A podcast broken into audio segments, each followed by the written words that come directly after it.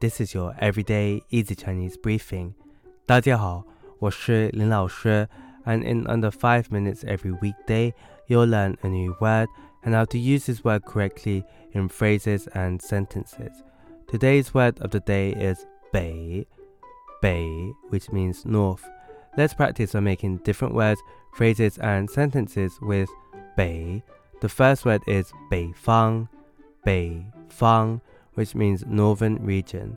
Let's look at each character of this word. Bei means north and Fang means direction. A way of using it in a sentence is 我来自中国的北方，那里的冬天非常寒冷。我来自中国的北方，那里的冬天非常寒冷。 I come from the northern region of China where winters are very cold. Another word we can create with 北 is 北京,北京. This means Beijing, the capital of China. A way of using it in a sentence is 明年我打算去北京旅行。明年我打算去北京旅行。I plan to visit Beijing next year. Finally, we can create the word 北极 北极，which means North Pole。